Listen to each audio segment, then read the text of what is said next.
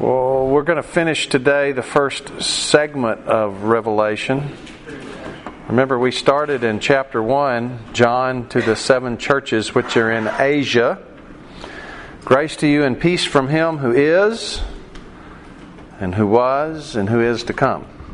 So we've been doing the who is and was part of the book with these seven churches, churches that actually existed at the time but also are being instructed out of what they have done so that they can be set up to do in the future what God, God wants them to do, what Jesus wants them to do. And from the seven spirits before his throne, and from Jesus Christ, the faithful witness, the firstborn of the dead, and the ruler over the kings of the earth. So we started this whole thing with thrones and rulers. Today, we're going to end with thrones and rulers. And then when we start the what is to come part, we're going to open the scene in the throne room of Jesus. It's quite fascinating. There's over 40 mentions of just the word throne in Revelation. It inspired me to do some research on a thing I've been hearing a lot about. There's a TV show called Game of Thrones that's become very popular. Based on what I haven't watched it, based on what I've read about it, it apparently is inspired by the War of Roses, which was an English civil war that took place for about 30 years. And I'll tell you, I have seen King Richard III, which is the fourth of Shakespeare's tetrarchy about English history that starts with one of the Henrys and ends with King Richard and is during the period of the War of Roses. It includes the two princes in the tower that were killed, the two young princes. Maybe you've heard about that. Uh, we've been to Warwick, the castle of Earl of Warwick, who was the kingmaker and switched sides and was kind of the master of intrigue during the War of Roses. I've read The Black Arrow, which is set during the time of the War of Roses, and I still can't keep straight all the things going on during that period. Every time every time I read it, it's like, yeah, I remember something about that. It's so so complex, so many so much intrigue, and apparently this this Game of Thrones uh, series has over 250 characters. And one of the reasons people like it is because it's so complex and so intriguing. And from what I understand, from what I've read, it's set in kind of a, Middle Earth sort of a place. It's a it's a very familiar but different world. Well, why why are we so fascinated with this? Why have there been four Shakespeare plays and all these novels and all these film series inspired by a civil war? With intrigue and the question of who's going to get the throne. Well, it's because it's a little glimpse of what's really going on. What's really going on is there's a grand drama happening. And the question is who's going to get the throne? Remember in Pergamos? The place where Satan's throne is? Remember that? Because Satan is still on the throne, even though he's been deposed He's a lame duck. He's still sitting on the throne. And even though Jesus is the king of all the kings of the earth, he hasn't imposed his will yet. But it's coming. And the intrigue is happening. And guess who's part of the plot? Us. We're all part of the plot. We can watch these fantasy things, perhaps. We can read about them. They're interesting. But what Revelation is inviting us to do is play our role. And that's what we're going to talk about today the last two churches of what is, what was, and what is. We'll start Revelation 3, verse 7. Now, I'm going to go ahead and read both churches and then through, go through and comment on them. To the angel or the messenger of the church in Philadelphia, write, These things says he who is holy, he who is true, he who has the key of David. He who opens and no one shuts, and shuts and no one opens. I know your works, see? I've set before you an open door, and no one can shut it. For you have a little strength, have kept my word, and have not denied my name. Indeed, I will make those of the synagogue of Satan, who say they are Jews and are not, but lie. Indeed, I will make them come and worship before your feet, and to know that I have loved you. Because you have kept my command to persevere, I also will keep you from the hour of trial, which will shall come upon the whole world to test those who dwell on the earth. Behold, I am coming quickly. Hold fast to what you have, that no one may take your crown. He who overcomes. I will make him a pillar in the temple of my God, and he shall go out no more. I will write on him the name of my God and the name of the city of my God, the New Jerusalem, which comes down out of heaven from my God. And I will write on him my new name. He who has an ear, let him hear what the Spirit says to the churches. And to the angel or messenger of the church of the Laodiceans, write These things says the Amen, the faithful and true witness, the beginning of the creation of God. I know your works, that you are neither cold nor hot. I could wish you were cold or hot. So then, because you are lukewarm and neither cold nor hot, I will vomit you out of my mouth. Because you say, I am rich, have become wealthy and have need of nothing, and do not know that you are wretched, miserable, poor, blind, and naked? I counsel you to buy from me gold refined in the fire, that you may be rich, and white garments, that you may be clothed, that the shame of your nakedness may not be revealed, and anoint your eyes with eye salve, that you may see. As many as I love, I rebuke and chasten. Therefore, be zealous and repent. Behold, I stand at the door and knock. If anyone hears my voice and opens the door, I will come in to him and dine with him, and he with me. To him who overcomes, I will grant to sit with me on my throne, as I also overcame and sat down with my Father on his throne. He who has an ear, let him hear what the Spirit says to the churches. It was very interesting, these two letters side by side. These would represent the last two eras in the historical model. The Philadelphia church, the period of the great mission endeavor that spread over the whole earth. I proposed it from 1727 to 1919. And in this letter, there's no, but I have this against you. And in the Laodicean letter, that's the modern era, the era of materialism, dialectical materialism, Marxism is the spirit of our age. And in that letter, there's no commendation. So you have one with no chastisement, one with no commendation. Philadelphia means brotherly love. Phila is from philos, love. Adelphus is brother. And he says, These things says he's holy, who's true. He who has the key of David and opens and no one shuts, and shuts and no one opens. This is actually a quote of a verse from Psalms. If you're interested, it is, oh, sorry, not Psalm, Isaiah. Isaiah 22 22, if you're interested. And so he quotes this psalm and says, This is speaking about me. I'm the one, Jesus, who has the key of David. And if I open something, nobody's going to shut it. And if I shut something, nobody's going to open it. And you know what I've done in verse 8? Uh, I know your works. I opened a door. And when I open a door, what happens? No one shuts it. I opened a door. For you have a little strength now, this is very interesting to me. You have a little strength. This word strength is the Greek word dynamis. We get our word dynamic from it, or dynamo, dynamite. It's the idea of power.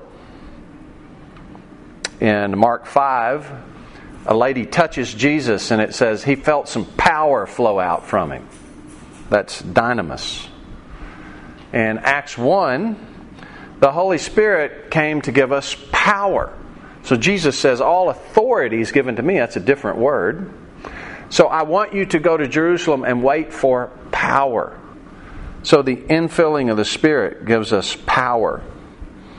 In 2 Corinthians, Paul says, My strength is, perpe- is perfected in weakness. Strength is the same root word. My power to do things, my power to impact others is perfected in weakness.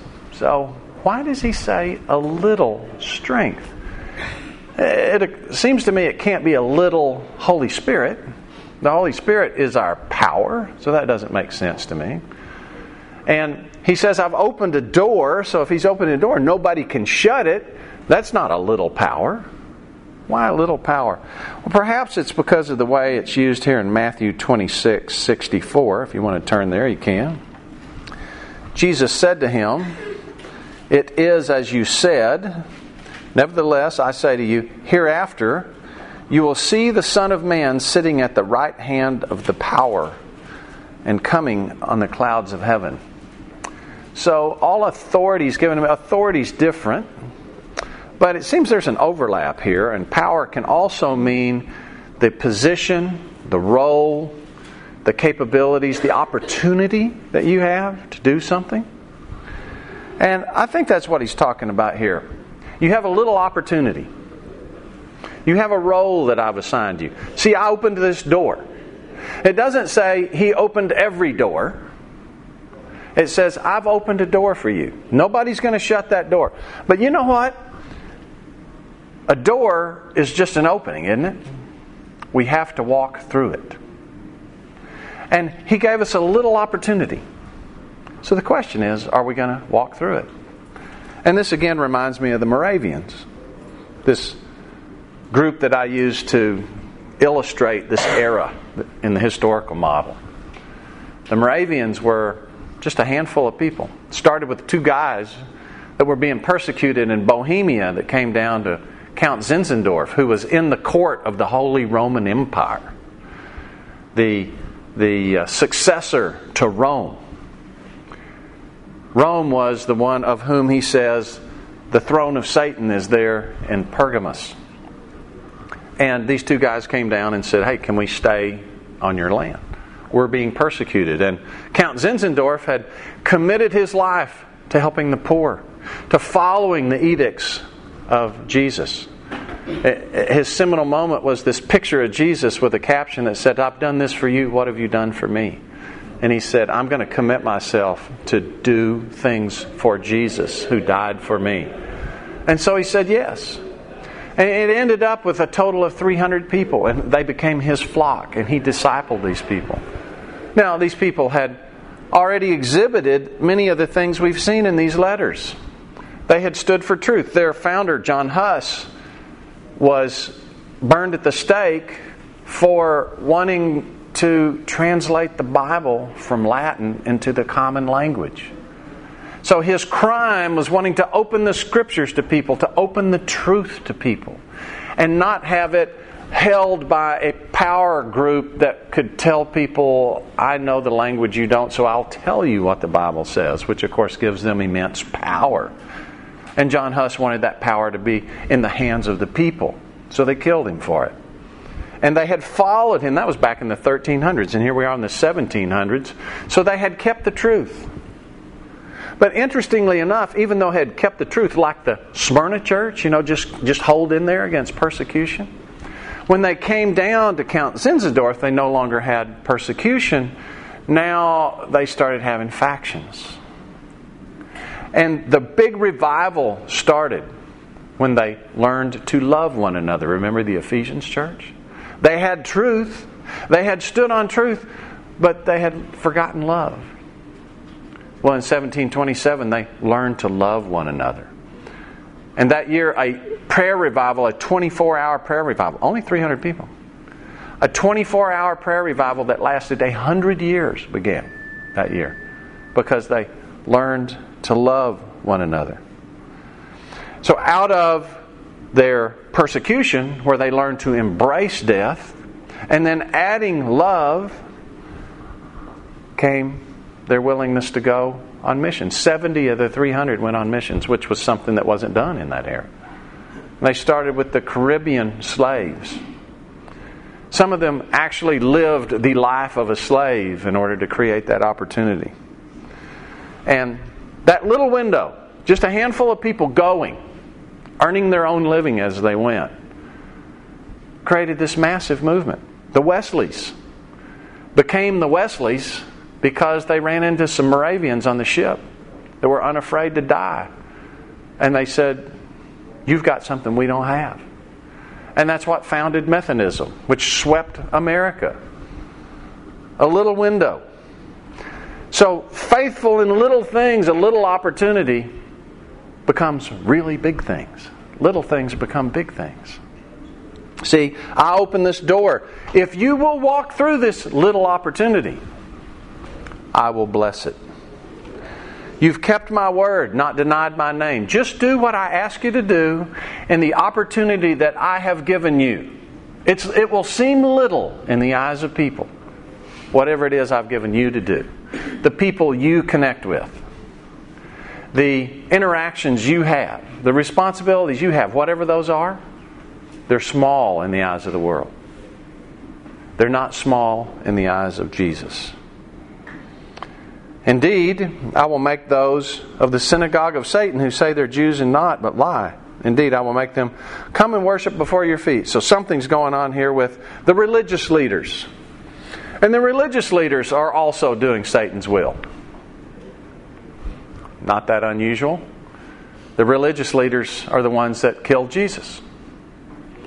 It seems that having power is a corrupting thing. We saw Balaam who had the power of the truth, but he also wanted the world. Ended up death.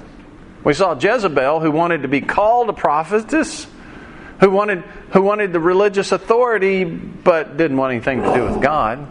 Ended up being eaten by dogs.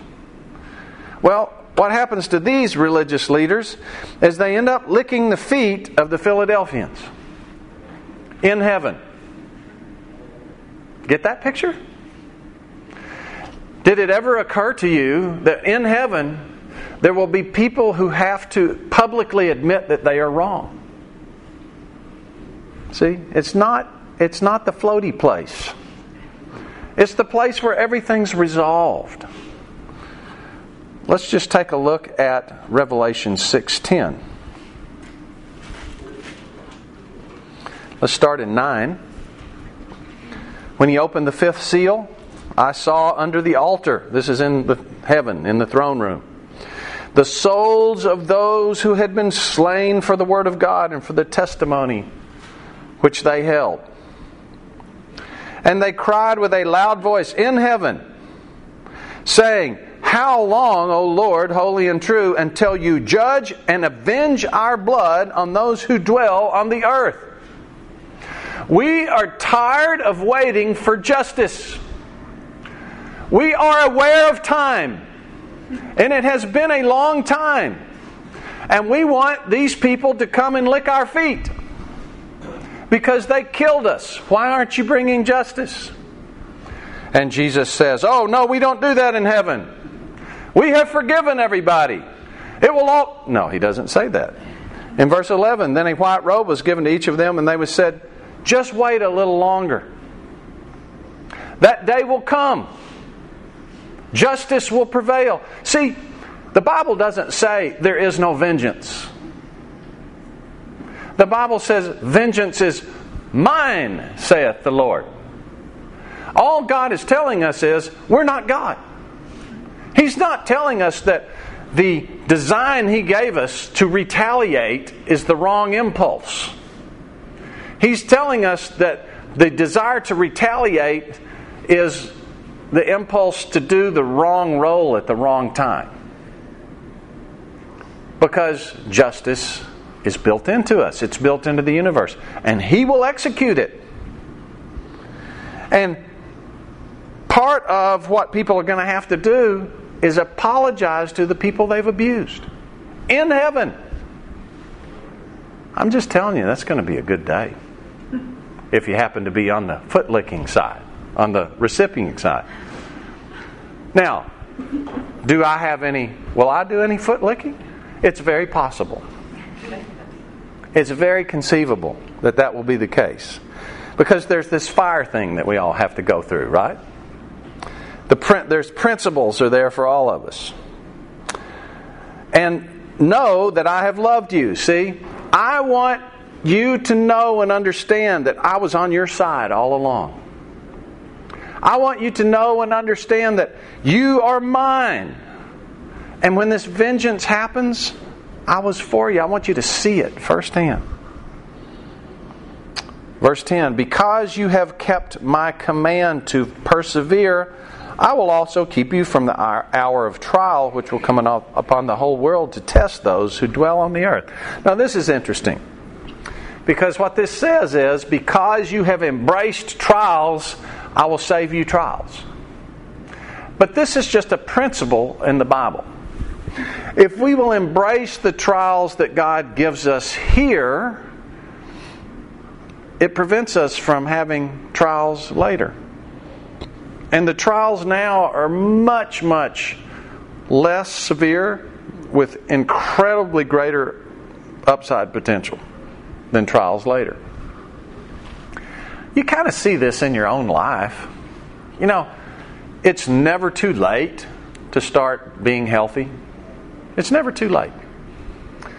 But, you know, if you wait until you have type 2 diabetes and high blood pressure and your feet are gone numb and you're crooked and your muscle tone is gone and you can't hear eh, you know etc etc if you wait until then there's only so much recovery you can get right it's never too late you can get significant recovery but if you kind of start at the beginning that way and say, you know, I, am I'm going to I'm going to eat right, I'm going to exercise and things like that, that compounds. That doesn't mean you won't still get old.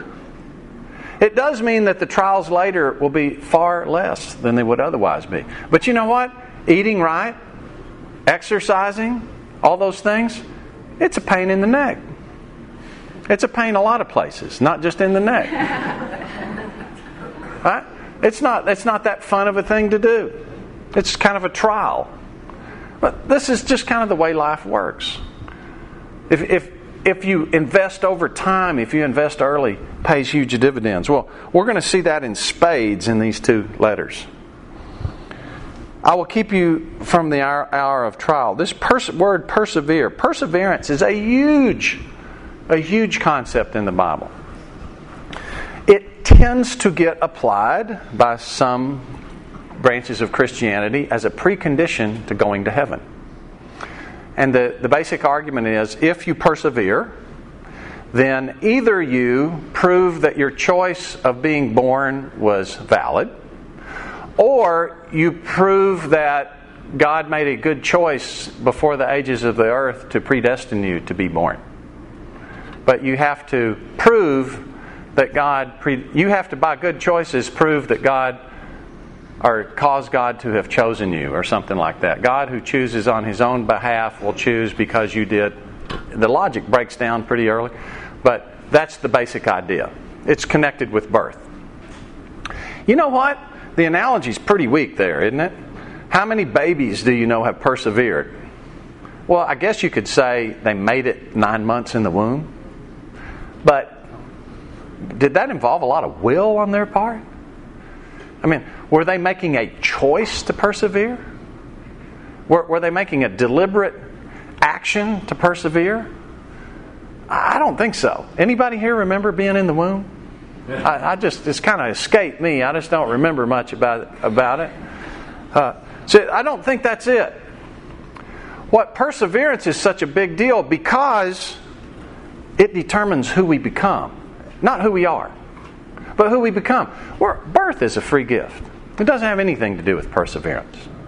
Growing up has everything to do with perseverance. Let's just look at some perseverance verses. This same word, hap, hapomone, hap, haponym. Help me, Brandon. H y p o m o n e. Hypomony. Very good. Thank you. Uh, that sounds right. Hypomony.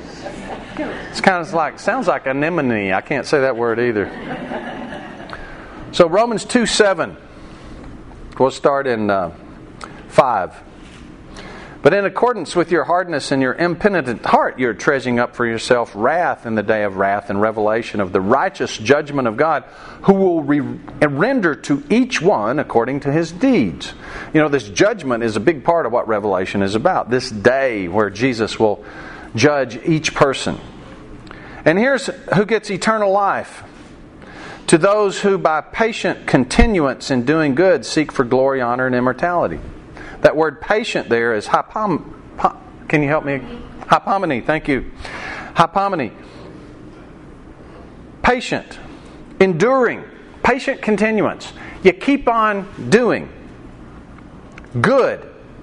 Now, you know the phrase, no good deed goes unpunished? That phrase is, I've found to be fairly true. If you do good deeds, people ask you to do more good deeds. If you do good deeds, you will get criticized for not doing good deeds to other people. You did a good deed for this person, why won't you do a good deed for that person? You gave money to them, why won't you give money to me? You came to their event, why won't you come to my event? If you just stay off the lists, nobody knows about you. They don't ask anything, right? Well, that's not what God asks us to do. He says, keep on persevering in doing good. Why? Because that's how you seek for glory, honor, and immortality. Now, we're not used to that in Christianity. We tend to think, well, oh, we're not supposed to seek for glory. That's for other people. Just seek for God's glory. We are asked to seek for God's glory. And we're not supposed to want to be honored. We're supposed to defer to others, humility. Well, that's true too. But this is all before God. If you go before God and you say, I really don't care what you think of me, like, uh, God says, Hey, I want to confess you before my Father. No, no, I don't care what he thinks. No, I don't do that. All that matters here is what I think of what I've done for you. You think that'd go over really well? I don't think so. What God is saying is, I want you to keep on doing good so that when you come before me, God, I will say, I liked what you did. So that's the idea here. Let's live for what God thinks.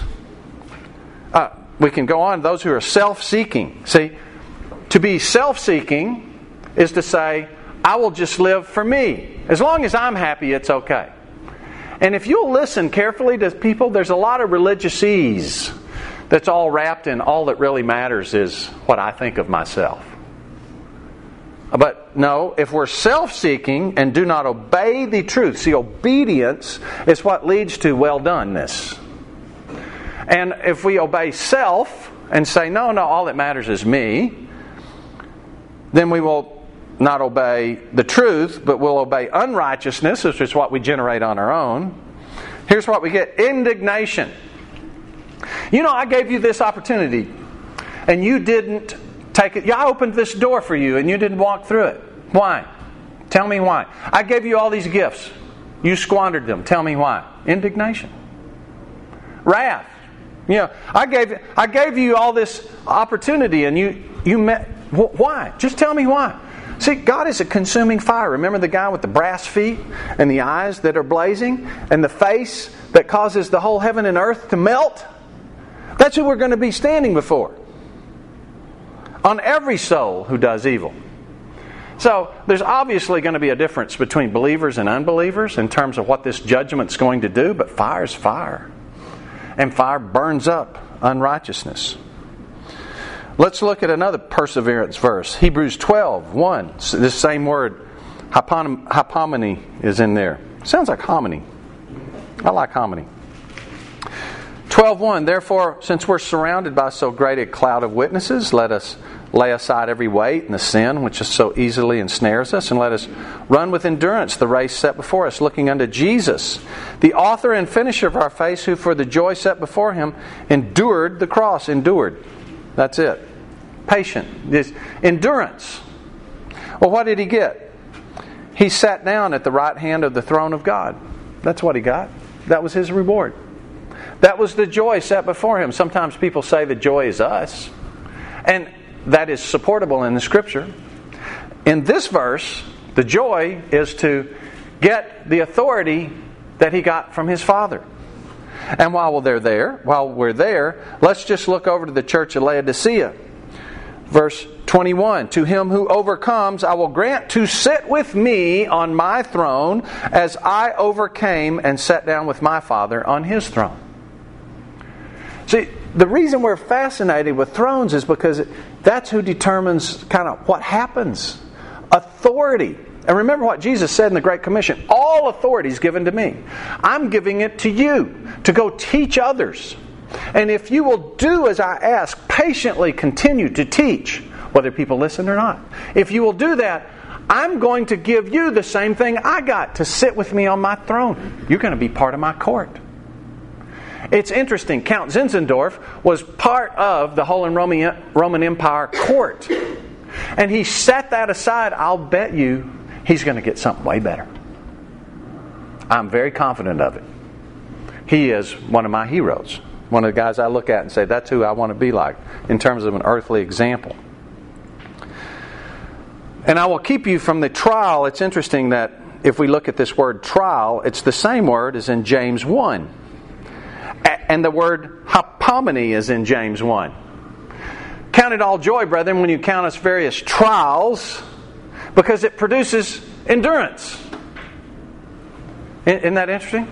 Same thing. This whole thing is, is wrapped all through the scripture this idea of persevering, of overcoming trials, so that it perfects our faith. Galatians 6 9 says, let us not grow weary while doing good, for in due season we shall reap, if we do not lose heart. It's over and over again. And if we will persevere in doing the role God's given us, going through the door He even though it's small, even though it's little, elevation to the throne of the universe. That's pretty mind boggling. Behold, I'm coming quickly, verse 11. Hold fast what you have. This term, hold fast, is like clutching, like hold grip. You know, it's, it's pretty common in movies for somebody, for there to be a scene where somebody's just holding on to the edge of the building or they're just holding onto the tree. And the question is, can they hold on? That's where the tension comes from, the drama. Can they hold? That's the idea here. Just hold on. Keep clutching what you have, that no one may take your crown. It's very interesting that rewards are generally uh, already pre- prescribed for us the victory's already been won. The question is, will we squander it?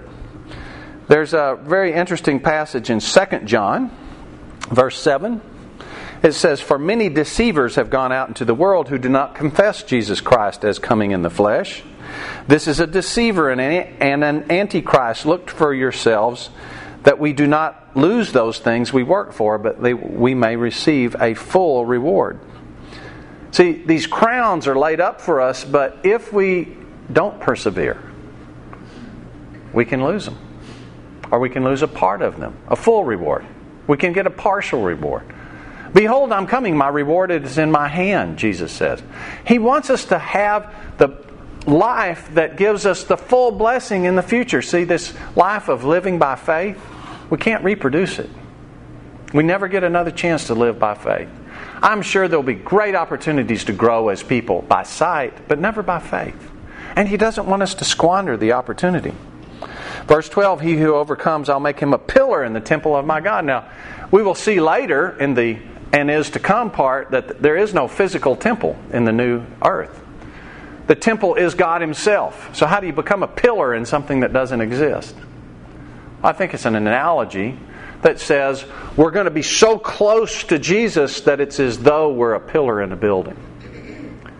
And how does that happen? I think it happens because when you are living by faith, you get to know Jesus in a way that doesn't happen otherwise. And He doesn't want us to miss that. I will write on him the name of my God, the name of the city of my God, the New Jerusalem comes out of heaven. I'll write on him my new name. Now, I don't know if this is a an apologetic for tattoos. But somehow the name's going to get on there. He who has an ear, let him hear what he says to the churches. Now, this period of the Laodiceans is something that is very simple. They're not doing good.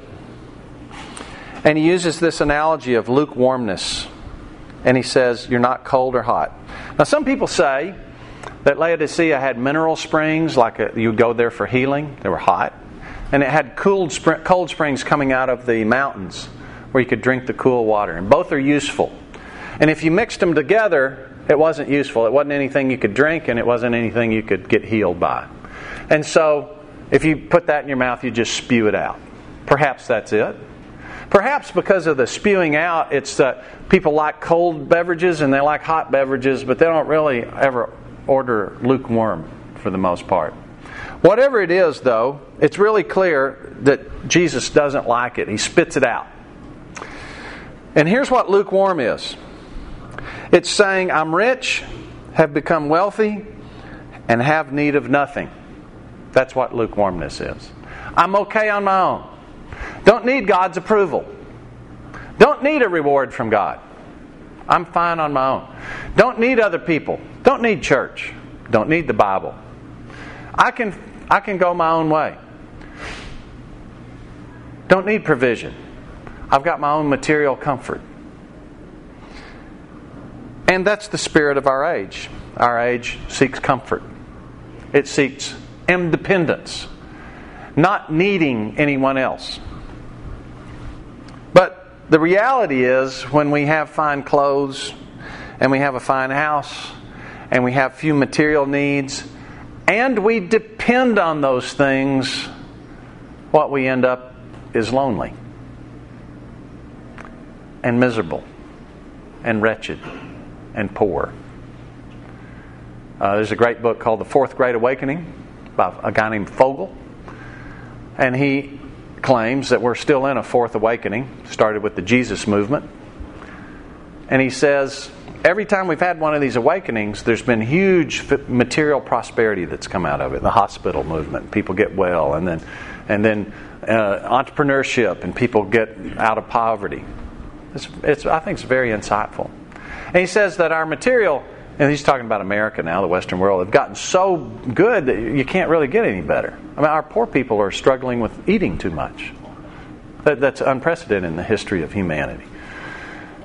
So, what's lacking is spiritual blessing, he says. You know, I think he's right. That's our big deficiency in this age. Well, how do we do that? I count you to buy from me gold refined in the fire. There's that fire again. How do you get that? That you may be rich in white garments, that you may be clothed, that the shame of your nakedness may not be revealed. Anoint your eyes with eye salve. Apparently, Laodicea was a place where people would go to the mineral baths and get and for eye salve.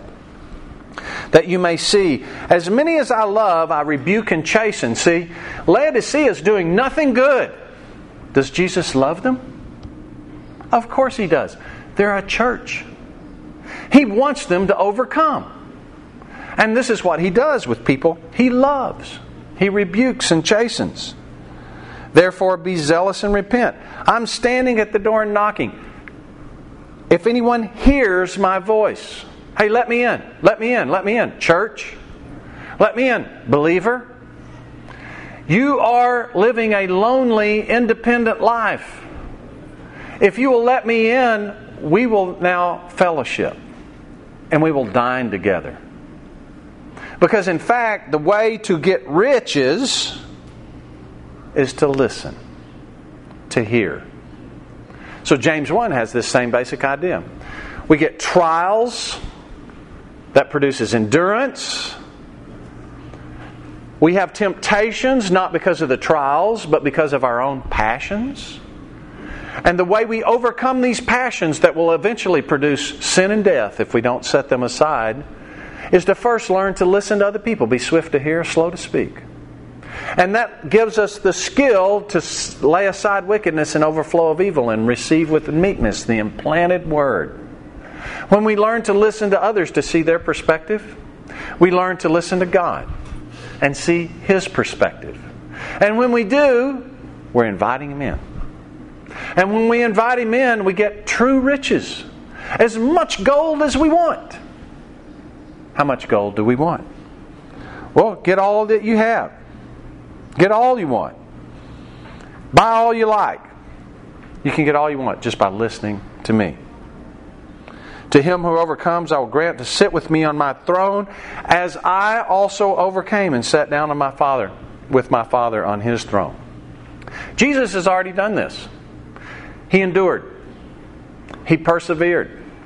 He lived the most ind- I'm sorry, he was the only person capable of living an independent life and he lived a perfectly dependent life. I can of myself do nothing, he said. I only do that which the Father tells me. Was that because he was only capable of doing that? No, it was because he left his home in heaven, which he did not consider a thing to be grasped, but took on the form of a bondservant and became like us and learned obedience even to death on the cross, that his name might be elevated above every name. And Philippians tells us have that mind. Have the same mind that wants to say, God, I'll lay down whatever it is I possess. I'll give it to you to do as you ask me to do, whatever that door is that you open for me. And I will walk through it and I will endure it daily. And Jesus says, if you do that, then you've done what I've done. And I will do for you what God did for me. If you learn obedience, even to death, dying to all your own desires, if you'll do that, then you will overcome. And we'll end with He who has an ear, let him hear. What does hearing give us? Untold riches. As much gold as you want. What is the very simple theme of Revelation? I want you to read, hear, do. Read, hear, do. Why? Lay aside overflow of wickedness. Yes, sir. I, hadn't seen this before, but when you were talking about the open door in Philadelphia, Yes. a, a door that God has opened or Jesus is opening, He's wanting them to work, walk through it. And Laodicea, there's a closed door that He's not Yes. waiting for us to open. That's an outstanding point. So, what he's saying is, we got an open door in, in the faithful church that they're walking through, and in Laodicea, they have a closed door on their heart. And Jesus is saying, Open up and let me in. And it's interesting because if, if they open up and let him in, what do you think he'll do next? Probably open a door for them, right? So that they can go out and serve. Great insight. Any other any other comments as we close this what what was and what is part? Fascinating, isn't it? So let me give you a little prequel, a little teaser. Next time we'll start the what is to come. Listen to this. After these things I looked, and behold, a door standing open in heaven. There's the door again, Andrew. And the first voice which I heard was like a trumpet speaking with me, saying, Come up here and I'll show you the things which must take place after this. What was and is, and now we're going to go to what will be. And we'll find out about thrones and dominions and authorities and kings and crowns and white garments and armies. And we'll be right in the middle of it all. Uh, God, thank you for these doors. I pray that we will open the door to our heart and that we will walk through the doors of opportunity. Pray that you'll give us the wisdom to hear so we can become unimaginably rich and that we'll seek true riches. Set aside all these other things that are nothing but distractions. I pray, Lord, that you'll help us be useful, that we'll take our little strength and apply it faithfully so that we can take full advantage of this amazing opportunity you've given us to know you by faith. I pray, Lord, that we will repent. You gave it's so encouraging. You gave every one of these guys, no matter how bad they were, a, a chance for a fresh start. And I pray that we would take advantage of that. You told us the last will be first. So help us start today and live faithfully from this day on. In Jesus' name, amen.